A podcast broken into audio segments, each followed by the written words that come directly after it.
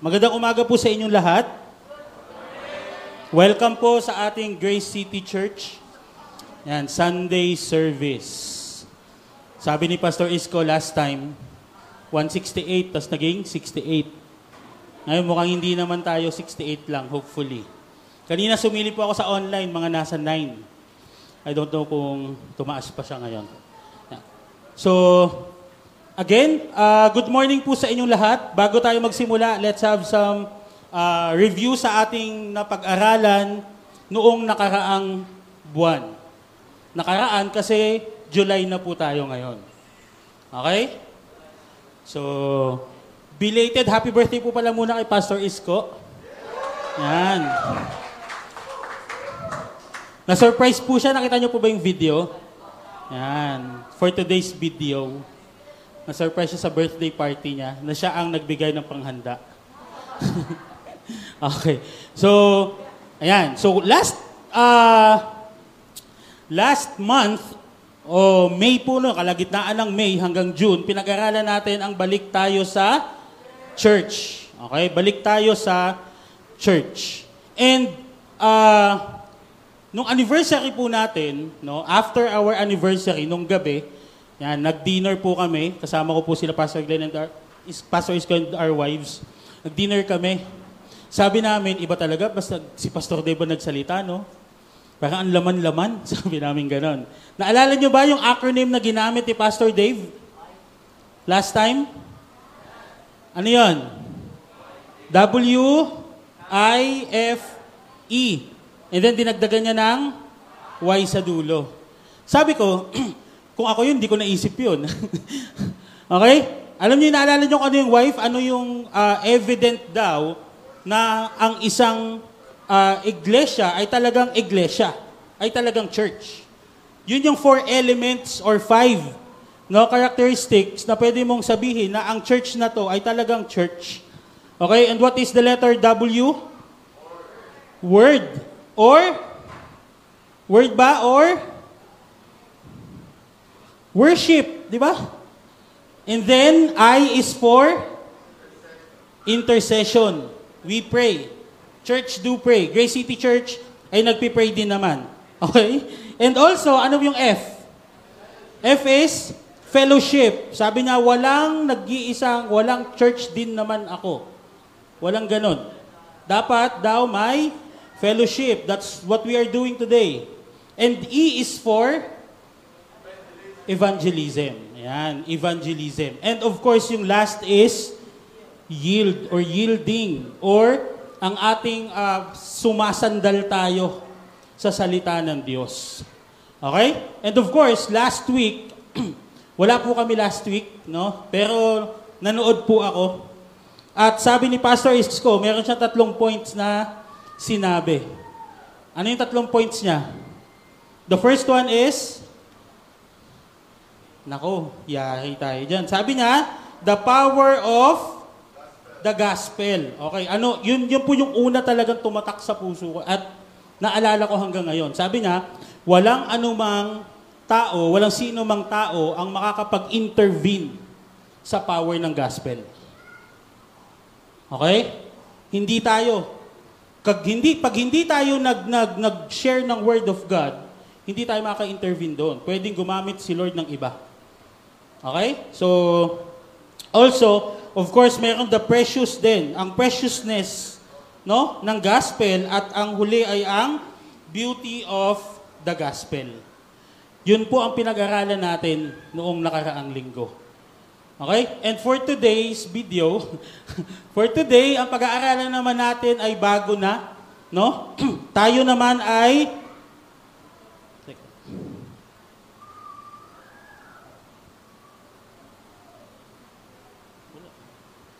Paki-next po ako. Tayo naman po ay mag-aaral patungkol sa balance. Okay? Ano yung ibig sabihin ng balance? Okay? Isang buwan po natin tong aaralin. Okay? Ano ang ibig sabihin ng balance? Saan nyo unang narinig ang salitang balance? Siguro sa ibang mga magulang ay nung nagsimulang maglakad yung anak nila. Okay? Ako po ay natuto or narinig ko o na, na tumatak sa akin ang salitang balance nung ako ay nag-aaral mag, mag ah, bike. Okay? At ang nagturo sa akin ay kuya ni Lambert. Yan, hindi ko makakalimutan. Buo pa po yung, yung court nun. Buo pa yung court doon sa aming side ah, kasi dalawa po yung court sa Block 35 dati.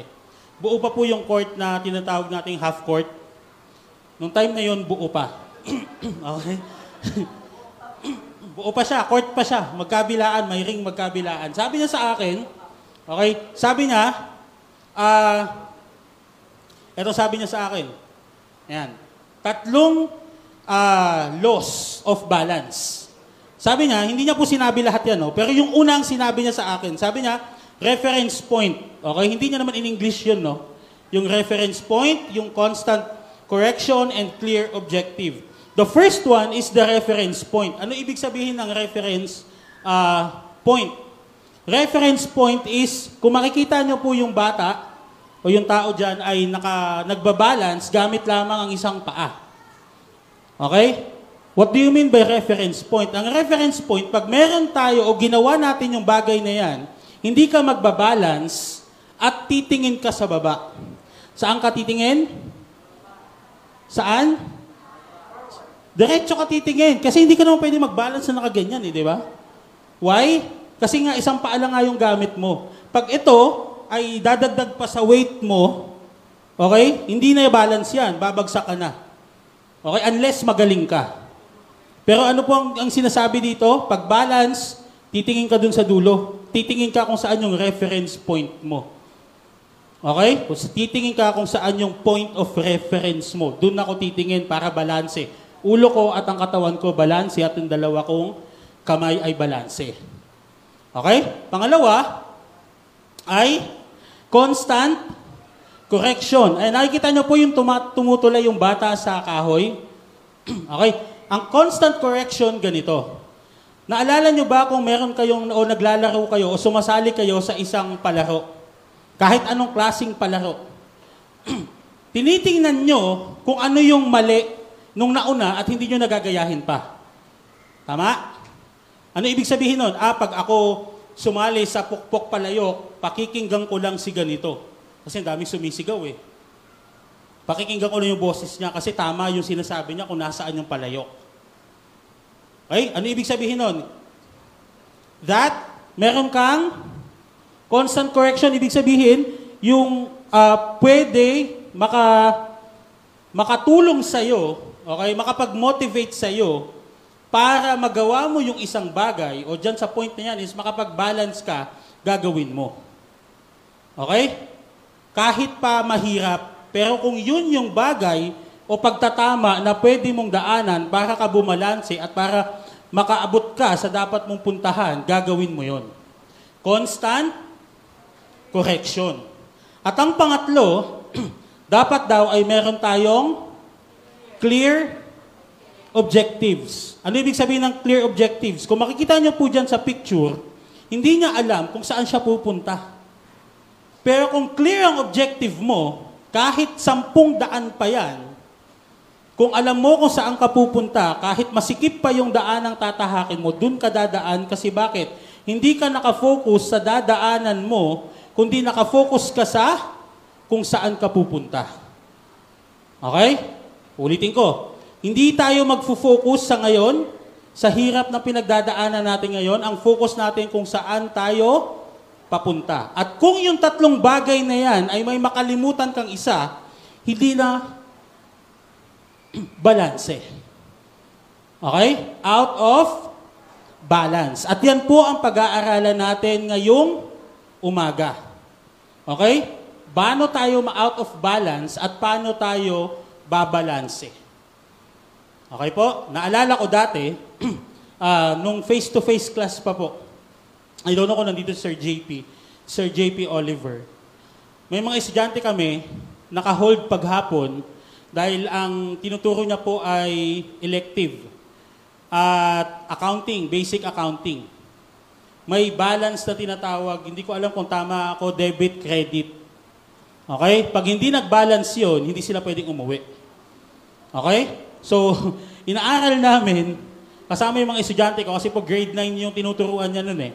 inaaral namin, umiiyak yung mga estudyante ko. Okay? Yung advisory class ko, to be specific. Kasi hindi sila nagbabalance. Kasi, sir, bakit may dos sa kong kulang? bakit may isang daan na kong kulang, sir? May 100, may 1,000. Dapat balance. Okay? Sa buhay kristyano natin, dapat din po tayo ay balanse. Hindi pwedeng lamang yung isa kesa sa isa. Okay?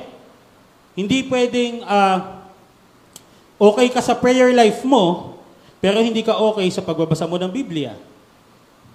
Okay ka sa pakikipagkapwa-tao mo, pero hindi maayos ang prayer life mo. Okay? Dapat yan, balanse.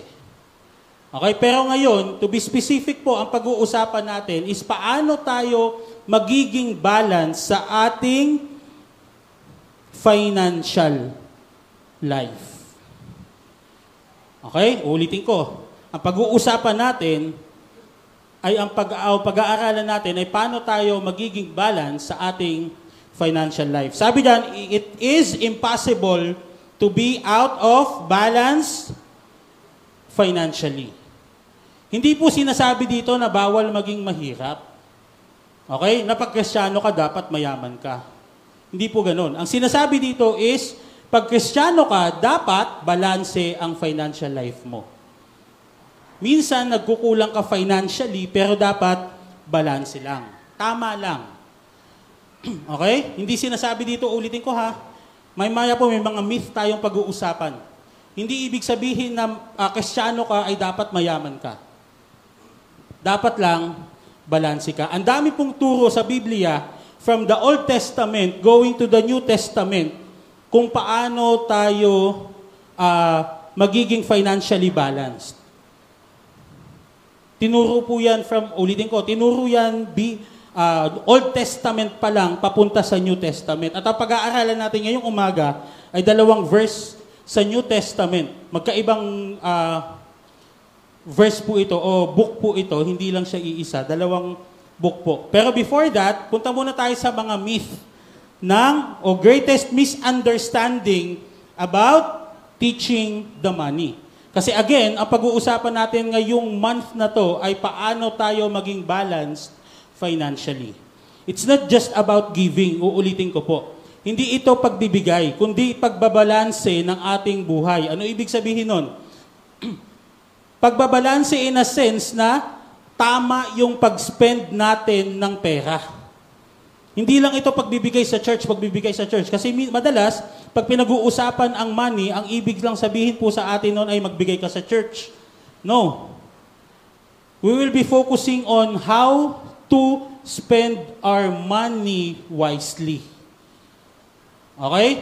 Paano natin gagamitin ang pinagkatiwala sa atin ng Diyos na resources sa tamang pamamaraan. Kasi napakarami pong mga Kristiyano at alam po natin lahat ito na okay naman yung finances nila pero bakit ganito pa rin ang ginagawa niya? Ang yaman-yaman niya naman pero bakit ganito pa rin ang ginagawa niya? O quote and quote, nangungutang pa rin siya. Di ba? Saan niya kaya dinadala yung pera niya? May mga ganun tayong question. Okay? So the first, okay, first misunderstanding about money is that, okay, sabi niya, the balance of my checking account has to do with the amount of So, ibig sabihin, pag malaki ang balance ng iyong uh, pera sa bangko, mas malaki faith mo. Kasi binibless ka ni Lord eh. Ganun ba yon? Pag malaki ang ipon mo, ibig sabihin, faithful ka kasi binibless ka ni Lord. Mali po yun. It doesn't work like that. Hindi porket malaki ang balance o ang pera mo o ang ipon mo, ibig sabihin nun ay faithful ka. No. Mali po ang pag-iisip yon patungkol sa pera. Pangalawa, sabi dyan, God hates rich people Okay? God hates rich people. Hindi po totoo yun. Mahal ng Diyos ang lahat ng tao. Kaya nga lahat ng tao, sineshare natin ang gospel, di ba? E di sana sinabi lang ni Lord, i-share mo yung gospel sa poor people. Ang sabi ni Lord, turo mo sa lahat. So ibig sabihin, lahat ng tao, mahal ng Diyos. Hindi lang may hirap, hindi lang mayayaman. And lastly, sabi niya, God needs your money. That's the biggest lie na pwede nating sabihin. Kailangan ng Diyos ang pera natin. Okay, eh bakit nangihingi kayo ng tithes and offering kung di naman pala kailangan ni Lord ang pera? Una, hindi kami si Lord. okay? Pangalawa, mas magandang may pambayad tayo sa upa. Hindi ho ba? Okay? Umuupa po tayo dito. Madami tayong expenses. Sabi dyan, kung bakit hindi kailangan ng Lord ang ating pera dahil He owns the cattle or cattle in on a thousand fields. Ayan. Diyan po sa verse na yan makikita natin. Okay, Psalms chapter 50 verse 10. Sabi niya, For all the animals of the forest are mine. Lahat ng hayop na nasa nasaan? forest o kagubatan. Kanya. And yung second uh, part ng verse, sabi niya, And I own the cattle on a thousand hills. So, hindi kailangan ng Diyos ang pera natin. Maliwanag po ba yon? Before that, pray po muna tayo. Lord, we thank you for this wonderful morning na ibinigay mo sa amin. Patuloy, Panginoon, na ang uh, ang aming dalangin na ikaw ang pumagitna sa aming pag-aaral ngayong umaga. Teach us, Lord, as we continue to uh, praise you and honor you sa pag-aaral ng iyong salita. Sa iyo ang lahat ng papuri, Ama, sa pangalan ni Jesus. Amen. Yan. So, first verse na pag-aaralan natin ngayong umaga ay ang Matthew chapter 6 verse 21. Sabi diyan, alam na alam nyo po yung verse na to. Di po ba? Sikat na sikat na sa Grace City Church ang verse na to. Sabi diyan, For where your treasure is, there your heart will be also. Ulitin ko. For where your treasure is, there your heart will be also. Naka-highlight po ang salitang treasure. Ano ang ibig sabihin ng treasure sa verse na yan? Ang ibig lang pong sabihin ng treasure sa verse na yan ay ito yung mga bagay na pinapahalagahan mo. It is not necessarily pera. Ulitin ko, hindi lang pera. Okay? Pwedeng gamit, pwedeng collection mo, whether it is bags, shoes, ano pa, uh, knives, kung chef ka, may collection ka ng mga kutsilyo, Okay, kung ikaw ay teacher, baka may collection ka ng chalk. o whiteboard marker. Kung ikaw ay estudyante, baka may ballpen kang collection. Dati, naalala ko, may kaklase ako high school, may collection siya ng mga stationery. Hindi ko alam kung sikat pa siya ngayon. Pero yun po yung papel na pag binuksan mo ang bango-bango. Yun ang ginagamit namin dati pag nagsusulat ng love letter. Uso pa ba love letter ngayon? Hindi na uso. Okay. Yun po yung ginagamit namin before. So, may collection siya, dami ng stationery. Pag pumupunta siya sa mga uh, bookstores, yun lagi ang binibili niya. Doon lagi siya pumupunta. Di ba? Ganon din tayo, di ba? Pag pupunta ka sa isang lugar, okay? Pupunta ka agad sa lugar na kung saan mo gustong pumunta. Like ako, kung, kung ako tatanungin nyo, pag nag-mall ako, alam ng asawa ko kung saan ang una kong pupuntahan. Okay? alam, alam niya yan. Dalawa lang pinupuntahan ko, toy store at shoe store. Okay? Wala na akong pakialam sa iba. Kahit hindi na ako makakain. Yun yung time, before, yun yung time na pinupuntahan ko lang. Okay? Yun yung treasure ko dati. Question, what is your treasure ngayon? Ano yung treasure mo na pinapahalagahan mo ngayon? Okay? Ulitin kong tanong. Ano po ang treasure na pinapahalagahan mo ngayon. Na mas pinapahalagahan pa natin kesa sa Panginoon. Meron po ba kayo? Pwedeng pera? Okay? Pwedeng, again, pwedeng pamilya. It not, it's not necessarily mean pera ang treasure. Okay? Tinitreasure mo yung family mo. That's why you spend lots of time with them. Okay? Ito po, para makita nyo lang, no? Kung ano yung tinitreasure nyo. Okay? Check nyo po yung gastos nyo sa loob ng isang linggo. Saan napupunta ang pinakamalaking porsyento pag gumagastos kayo sa isang linggo? Yun po yung treasure nyo. Okay? Shopee ba yan? Check, Shopee checkout ba yan? Okay? So kung doon po, ibig sabihin, yun yung treasure mo. Doon ka kasi, doon mo binibigay yung, ano mo eh, yung finance, finances mo.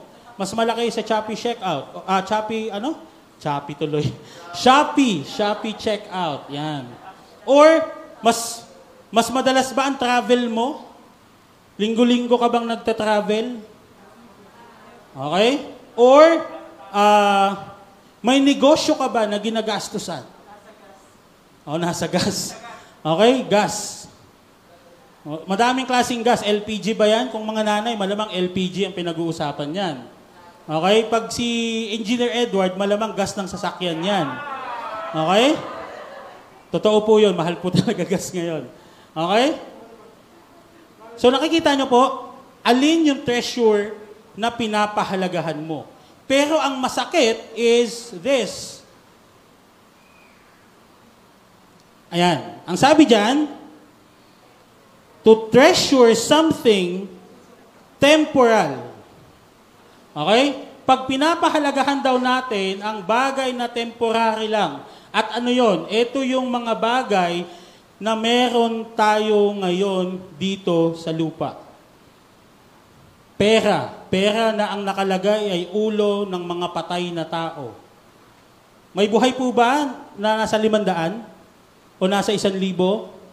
O nasa, ano pa ba, 20 pesos? Or 50 pesos? Or 100? or even sa tigpipiso at tiglilimang piso. May buhay po ba doon? Wala. Lahat na ng nasa pera natin ay patay. That means, lahat yan sa harapan ng Diyos ay patay. Walang halaga lahat yan. Okay, sabi dyan, kung tayo daw ay aasa lamang o bibigyan nating halaga, no? Ang temporal things dito sa mundo, is fully and will end in uh, heart break. Kasi bakit? Pag nanakawan ka, iiyak ka na. Pag nawala o nasira laptop mo, iiyak ka na. Okay? Pag nawala yung bagay na pinaka-pinapahalagahan mo, mawala nga lang cellphone sa iyo eh. Mawala lang sa tabi mong cellphone, nagagalit ka na, hindi mo alam na iwan mo pala. Kasi pati sa CR, dinala mo. Okay? Minsan, mahawakan na ng kapatid nyo yung cellphone nyo, galit na galit na kayo. okay? So, pag yun daw ang pinahalagahan natin, most likely, heartbroken ang aabutin natin. So, hindi lang pala kay ex tayo na heartbroke. no? Pwede din palang sa gamit. O pwede din pala sa treasure na pinapahalagahan natin. Or maybe, si ex ang tinitreasure mo dati. Okay? So, sabi dyan, on the other hand, kung naman, kung tayo naman daw ay magbibigay ng pag-ibig sa eternal things, beginning with God, kanino mag- mag-uumpisa? Sa Diyos. At kung magbibigay tayo, again, ng pag-ibig at mag-uumpisa ito sa Diyos, is extremely wise. Napakatalino mong tao. Okay? Napakatalino mong tao. Sabi diyan, to exert effort and resources, no? To those loves will bring not only Okay, I like the word true happiness. Kasi may happiness na hindi Totoo. Okay? Ulitin ko, may happiness na hindi totoo. But with God, mararanasan mo ang true happiness on earth. But, ano yung kasunod pa? In? Okay, in eternity as well. In eternity as well. Yung mga ginagawa natin dito, no, is an investment for the eternity. Naintindihan po ba yon? Okay, next. Your attitude or our attitude toward money is often often the fo- the pulse or the pulse of the heart of our faith. So ibig sabihin, questionable ang faith mo. Totoo ba to? Kung hindi balance ang financial life mo? Is it true? Yes. Kasi bakit? Pag hindi balance ang financial life mo, kakain ng maraming oras sa buhay mo ang pagpapayaman. Totoo? At hindi mo na mabibigyan ng pagkakataon o panahon ang Panginoon. Kasi bakit? Saan ka nag-focus? So, totoo siya. Ulitin ko. Totoo pala to. Our attitude toward money is often the pulse of the heart of our faith. Ano ang puso ng pananampalataya mo ngayon? Money ba? O ang Diyos? Money o ang Diyos? Alin doon sa dalawa? The second part of the verse tells us, sabi dyan, okay? For, sabi dyan, for where your treasure is, sabi dyan, there your heart will be also. So what do you mean by that? Ano ibig sabihin ng there your heart will be also?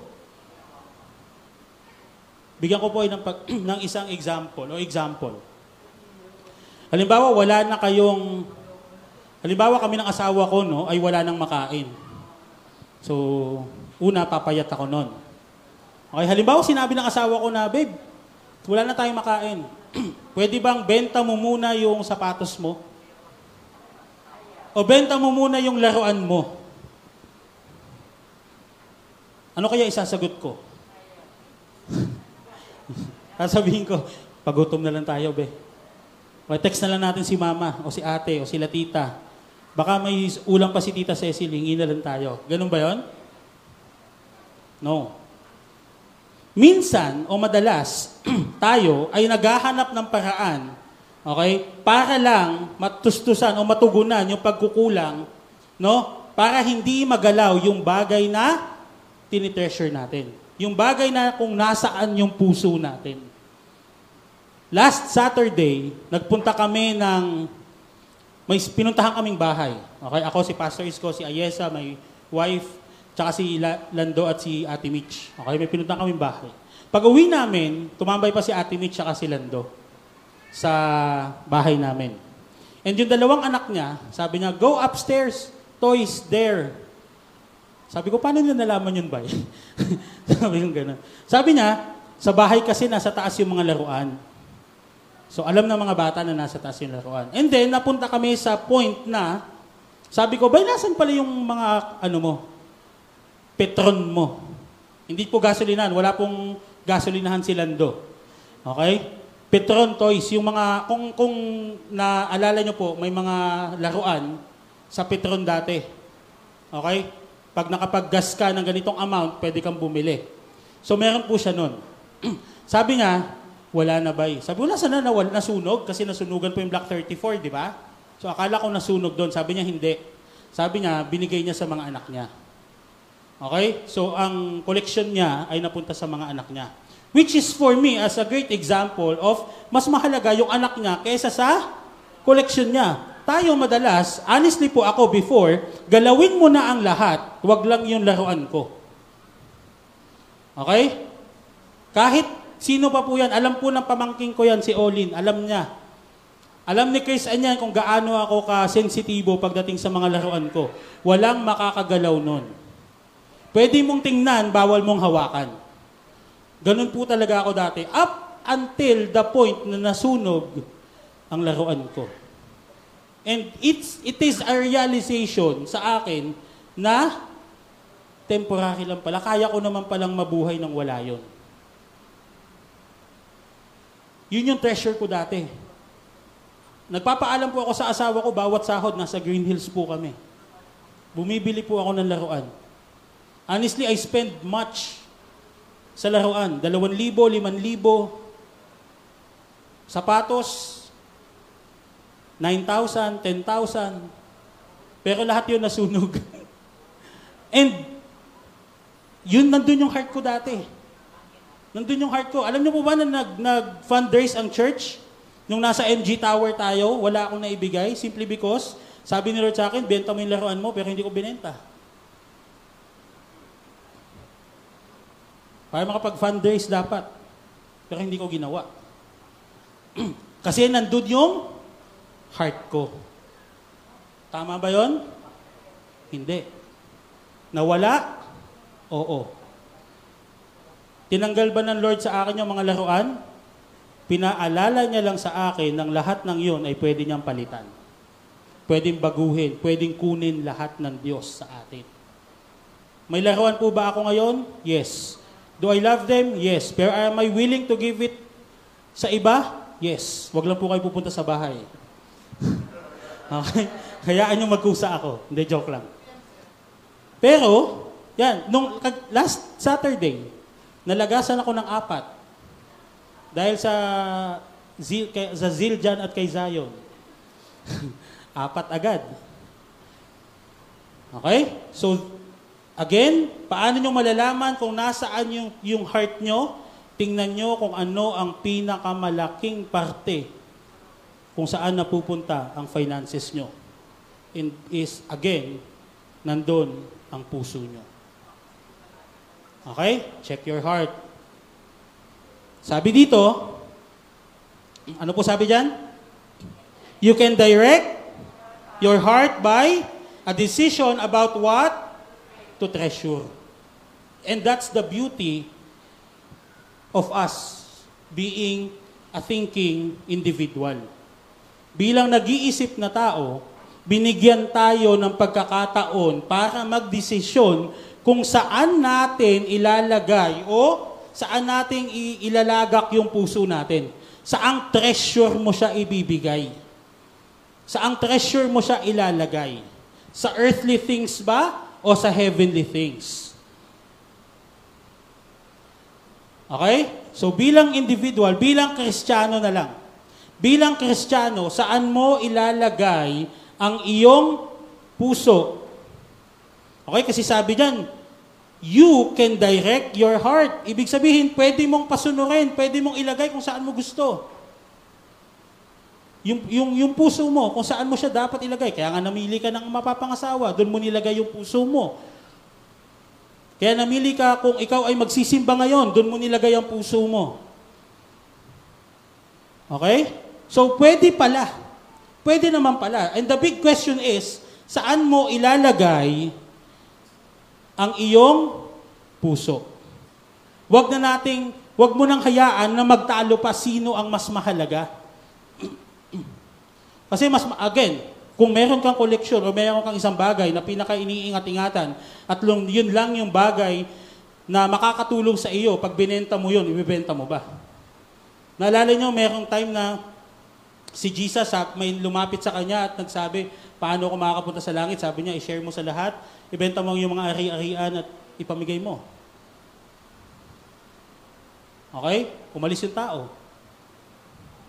Hindi kaya eh. Hindi ho ba? Hiningi ba ni Lord yung, yung, yung pera niya o yung ari-arian niya? Hindi.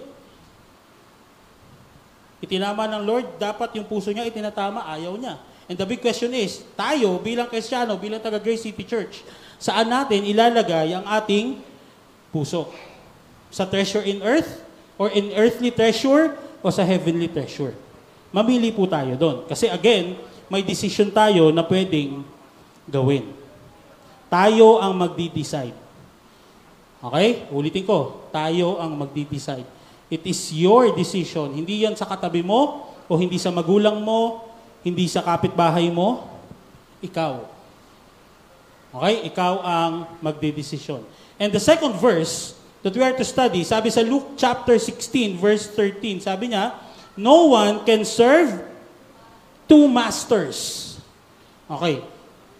Either you will hate the one and love the other, or you will devoted to the one and despise the other. You cannot serve both God and money. Hindi ba pwedeng pwede palitan natin yung money ng devil? Sabi niya. Hindi, pwede mo sabihin yan, ano, God and the devil. Kasi uh, ang money ay devil. No. Your money po talaga yan. That's really your money. Hindi po devil. Walang kasalanan si Satanas na may pera ka ngayon. Okay? Kung paano mo gastusin yun, ikaw yung may kasalanan doon. Huwag natin sisihin lahat si Satanas, kawawa naman. wag, wag, wag sa kanya lahat ang baling. Sa atin din minsan. Nagpapagamit kasi tayo. Okay? So, sabi dyan, parang ganito. Pag money daw at, at God, parang church at politics yan. Hindi pwedeng pagsamahin. Tama ba? Kaya nga kung pag-aaralan niyo po ang inyong uh, Philippine government, hiwalay na hiwalay po ang iglesia sa politika o sa government. Magkahiwalay lagi yan. Hindi pwedeng pagsamahin. Parang ganun din daw ang God o si God at ang pera. Hindi pwedeng pagsamahin, sabi nila. Hindi po ako naniniwala doon. Kasi the fact na nanalangin ka, sino ditong nanalangin na matanggap sa trabaho? Okay, bakit mo gustong magkatrabaho? Para magkapera. Let's face the fact. Totoo yun. So, nanalangin ka na. Pinagsama mo na ang Diyos at ang pera. Mali ba yun? Hindi po. Okay lang po yun. Pwedeng pagsamahin si Lord at ang pera. Dapat lang na hindi hamak naman na mas mataas ang binibigay dapat nating importansya sa Diyos kaysa sa pera. Minsan kasi, nagkakabaliktad. Nauuna yung pera nahuhuli si Lord. Pero kung nauuna si Lord, okay lang nakasunod ang pera. Hindi naman sinabi ni Lord, huwag kang magnegosyo. Ang sinabi ni Lord, unahin mo ko bago ka magnegosyo. Okay? Hindi bawal magpayaman. Walang sinabi sa Bible na bawal magpayaman. Sinabi sa Bible, bawal mong mahalin ang yaman mo. Hindi magandang minamahal ang yaman. Madalas, itong sinasabi natin, Lord, pag binigay mo sa akin to, ito bibigay ko sa iyo.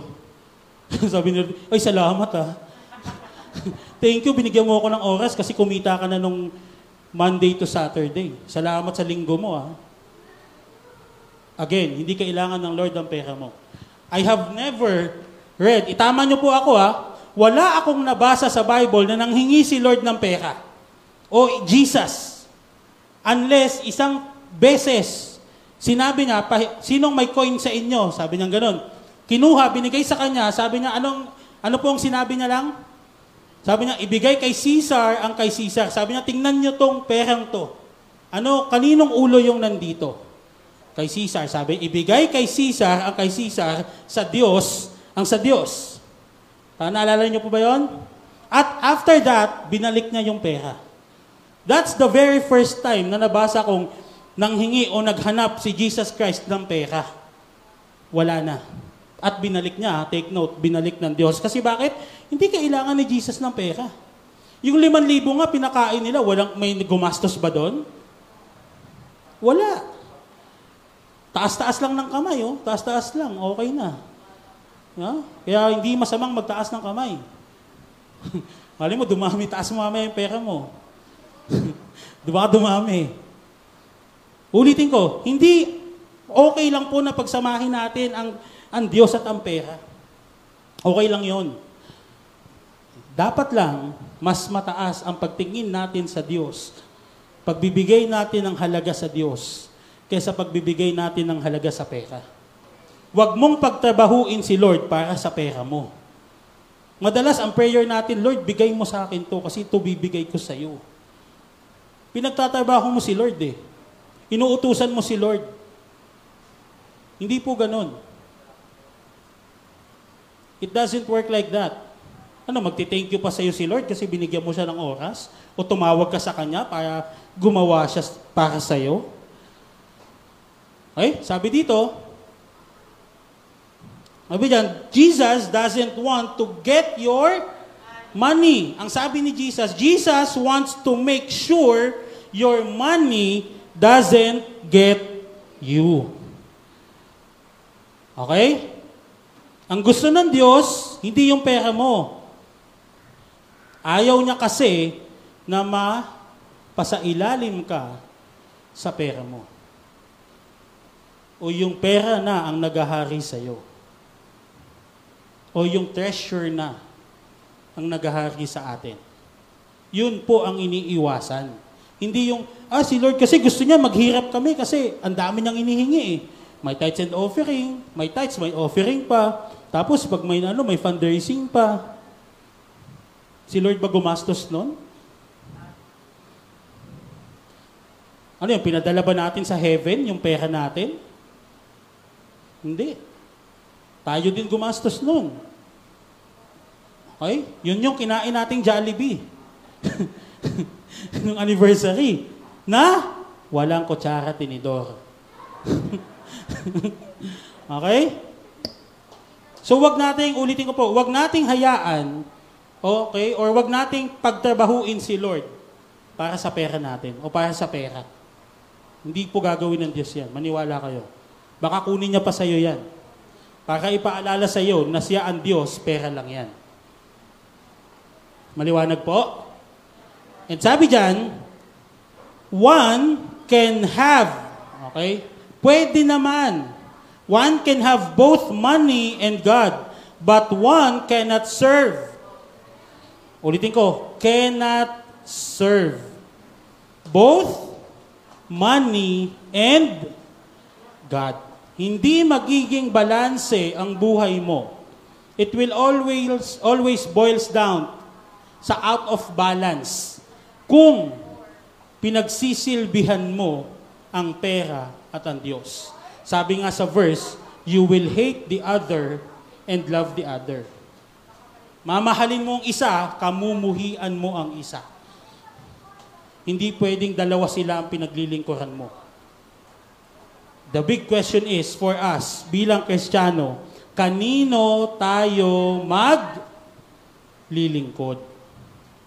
Kung tayo ay talagang Kristiyano, okay, at kung matagal ka na sa Grace City Church, you will always know kung sino dapat ang pinaglilingkuran. Sabi nga ni Pastor Dave last time, paglabas na sa Bible, ang tinuturo niya, labas na kayo sa church. Okay? So kung puro pera na lang ang tinuturo dito sa pulpito at hindi na si Jesus, labas na tayo. Huwag na tayo dito. Pero kung si Jesus ang tinuturo dito sa Biblia na higit, o sa, sa church pala, na mas higit kesa sa pera, okay lang tayo dito. Naintindihan po? Okay? Again, you cannot serve two masters at the same time. Mamili tayo, either God or money. And I hope that you will always choose God. Piliin natin palagi, okay, si Lord. Okay, ano yung kanta? Ikaw lagi ang pipiliin. May ganun bang kanta ngayon? Okay, so, dapat si Lord yon. Kay Lord dapat yon. Sa'yo lagi, ikaw lagi ang pipiliin. Wala nang iba. Okay? Pipiliin ka, sabi nga daw, ewan ko. Hindi ko alam yung kanta. Conclusion part. Ayan, ito yung pinakagusto niyong part. Okay? Sabi dyan, God don't want anything from You. God wants something for you. Para sa iyo. Ang gustong gawin ng Panginoon, hindi para sa Kanya. Hindi siya kukuha para sa Kanya. Ang gusto ng Lord, para sa iyo. Lagi, para sa iyo. Kaya nga binigay ni Lord yung buhay niya, para sa iyo. Okay? Ang laban na to daw. Okay, sabi dyan, first is, okay, trust God. The first thing that we need to do is to trust God with every area of your life, of our lives. And experience God's faithfulness financially. May experience niyo po yan. Magkakaroon tayo ng financial freedom na tinatawag. Darating tayo sa puntong ganyan. Unahin lang natin palagi si Lord. Okay? Financial freedom will come. Naniniwala po ako doon. Sa Grace City Church, financial freedom will come. Kasi bakit? Kasi inuna natin si Lord. Kaya ang una nga dyan, trust God. Do not trust your money. Trust God. Okay, sa Matthew po, kanina, Matthew uh, ang verse natin, Matthew 6.21. Kung babasahin niyo po yung mga previous verse, verse 19 to 20, kung babasahin niyo po yung Matthew, ang sabi po doon ay huwag kang mag-store ng kayamanan dito sa lupa kasi kakalawangin lahat yon. Mabubulok lang lahat. Kaya we have to put our trust kay God, hindi sa money natin. Okay? Sabi diyan, God wants you to be free. Saan? To go wherever He wants you to go, to do whatever okay, He wants you to do, and to give what He wants you to give. Kung si Lord na ang humihingi sa atin, si Lord, dapat wala ng question. Bigay na lang agad. I like how Abraham, so faithful, na kahit yung kaisa-isa niyang anak willing siyang ibigay para sa Panginoon. Naalala niyo yun? Nung, nung willing si Abraham na isacrifice si Isaac, na ialay si Isaac,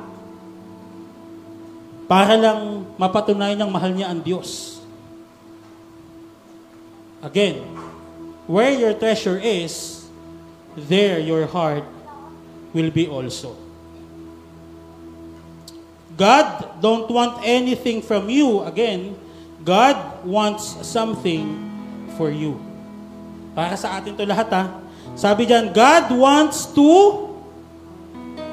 to be what? Wants you to be financially secure or secure financially. Ayaw naman ng Diyos na nakikita niya tayong namomroblema pa ng kakainin bukas. Or problema ka ng pamasahe ng asawa mo bukas. Ayaw naman ng Diyos nun eh. Pero kung yun ang paraan, para tayo ay mas magtiwala sa Kanya, okay lang yun. Okay? Ulitin ko. Okay lang na pagdaanan natin yan ngayon. At least natututo tayo. Di ba? And it will come to a point na meron na tayong security financially. God wants you to be balanced. Ayaw niya na out of balance tayo. Pero bakit pinag-aaralan natin tong out of balance? Simply because hindi ka matututo sa buhay kung hindi ka nadadapa. O kung hindi ka dadapa. Hindi ka matututong magbike kung hindi ka muna matutumba. Hindi ka matutong mag-balance kung hindi ka na out of balance. Nakailang bagsak kaya ang bata bago matutong maglakad. Okay? At pag naglakad, tuwan-tuwa na tayo. Natuto na siya. Okay? And lastly, sabi diyan, God wants to be, or you to be, content. Minsan, ang kasakiman na, kasi, at hindi na ang love sa Panginoon ang nagbibigay sa atin ng drive para gawin ang lahat ng bagay para yumaman tayo. Minsan greedy na. Makita mo lang yung kapitbahay mo o yung ka-churchmate mo na may ganito, gusto mo meron ka din. Gusto mo mas maganda yung sayo. Kita mo bumili ng bagong cellphone, gusto mo ikaw din. Kita mo bumili ng bagong sasakyan, gusto mo ikaw din. Kita mo bumili ng bagong TV, gusto mo ikaw din. Sakim na. At yun yung ugat kung bakit hindi tayo nakokontento. But if we focus ourselves sa Panginoon, we don't we don't just hindi, alam mo hindi ka naman sa hindi nagki-care eh, kung anong meron sa sa mga ka-churchmates mo o sa mga kaibigan mo o sa kapitbahay mo. Matutuwa ka nga na meron sila nun. Kasi bakit? Ibig sabihin, pinagpapala sila ng Panginoon. Lalo na kung ka-churchmate mo yan. And if meron sila nun, let's pray na ingatan nila at ingatan din sila ng Panginoon. Hindi ho ba? So let us all, yung Grace City Church, hindi maging out of balance. And by next week, may bago na naman tayo sa series na to. Susundan natin to. I hope makasama namin kayo. Hindi natin tal- ituturo lang yung giving, no. Ang ituturo natin kung paano tayo magiging balanse, paano yung tamang balance ng Christian life pagdating sa Christianity at sa finances. Okay? Libreng seminar na to actually kung tutusin sa financial freedom. Tinuturo to sa atin. Sa lahat po ng church, ha, hindi lang po sa Grace City Church, take note. Hindi lang sa Grace City Church tinuturo ang financial aspect ng buhay natin, kaugnay ang Panginoon. Sa lahat po yan, kahit anong relihiyon pa kayo. Kahit anong relihiyon, itinuturo po yan. Naintindihan po? Gusto ng Panginoon na tayo ay hindi mapasailalim okay, sa kapangyarihan ng pera. Let's focus muna kay Lord para hindi tayo ma-out of balance. Okay? So again, we are inviting you sa series nating uh, balance. Tuloy natin to by next week. No? Let us all close our eyes. Let us all pray.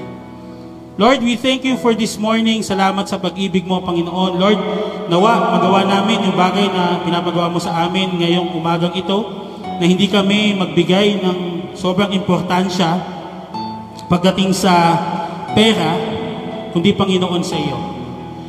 May our focus, Lord, ay sa iyo at hindi sa pera. We thank you, Lord, for everything. In Jesus' name. Amen.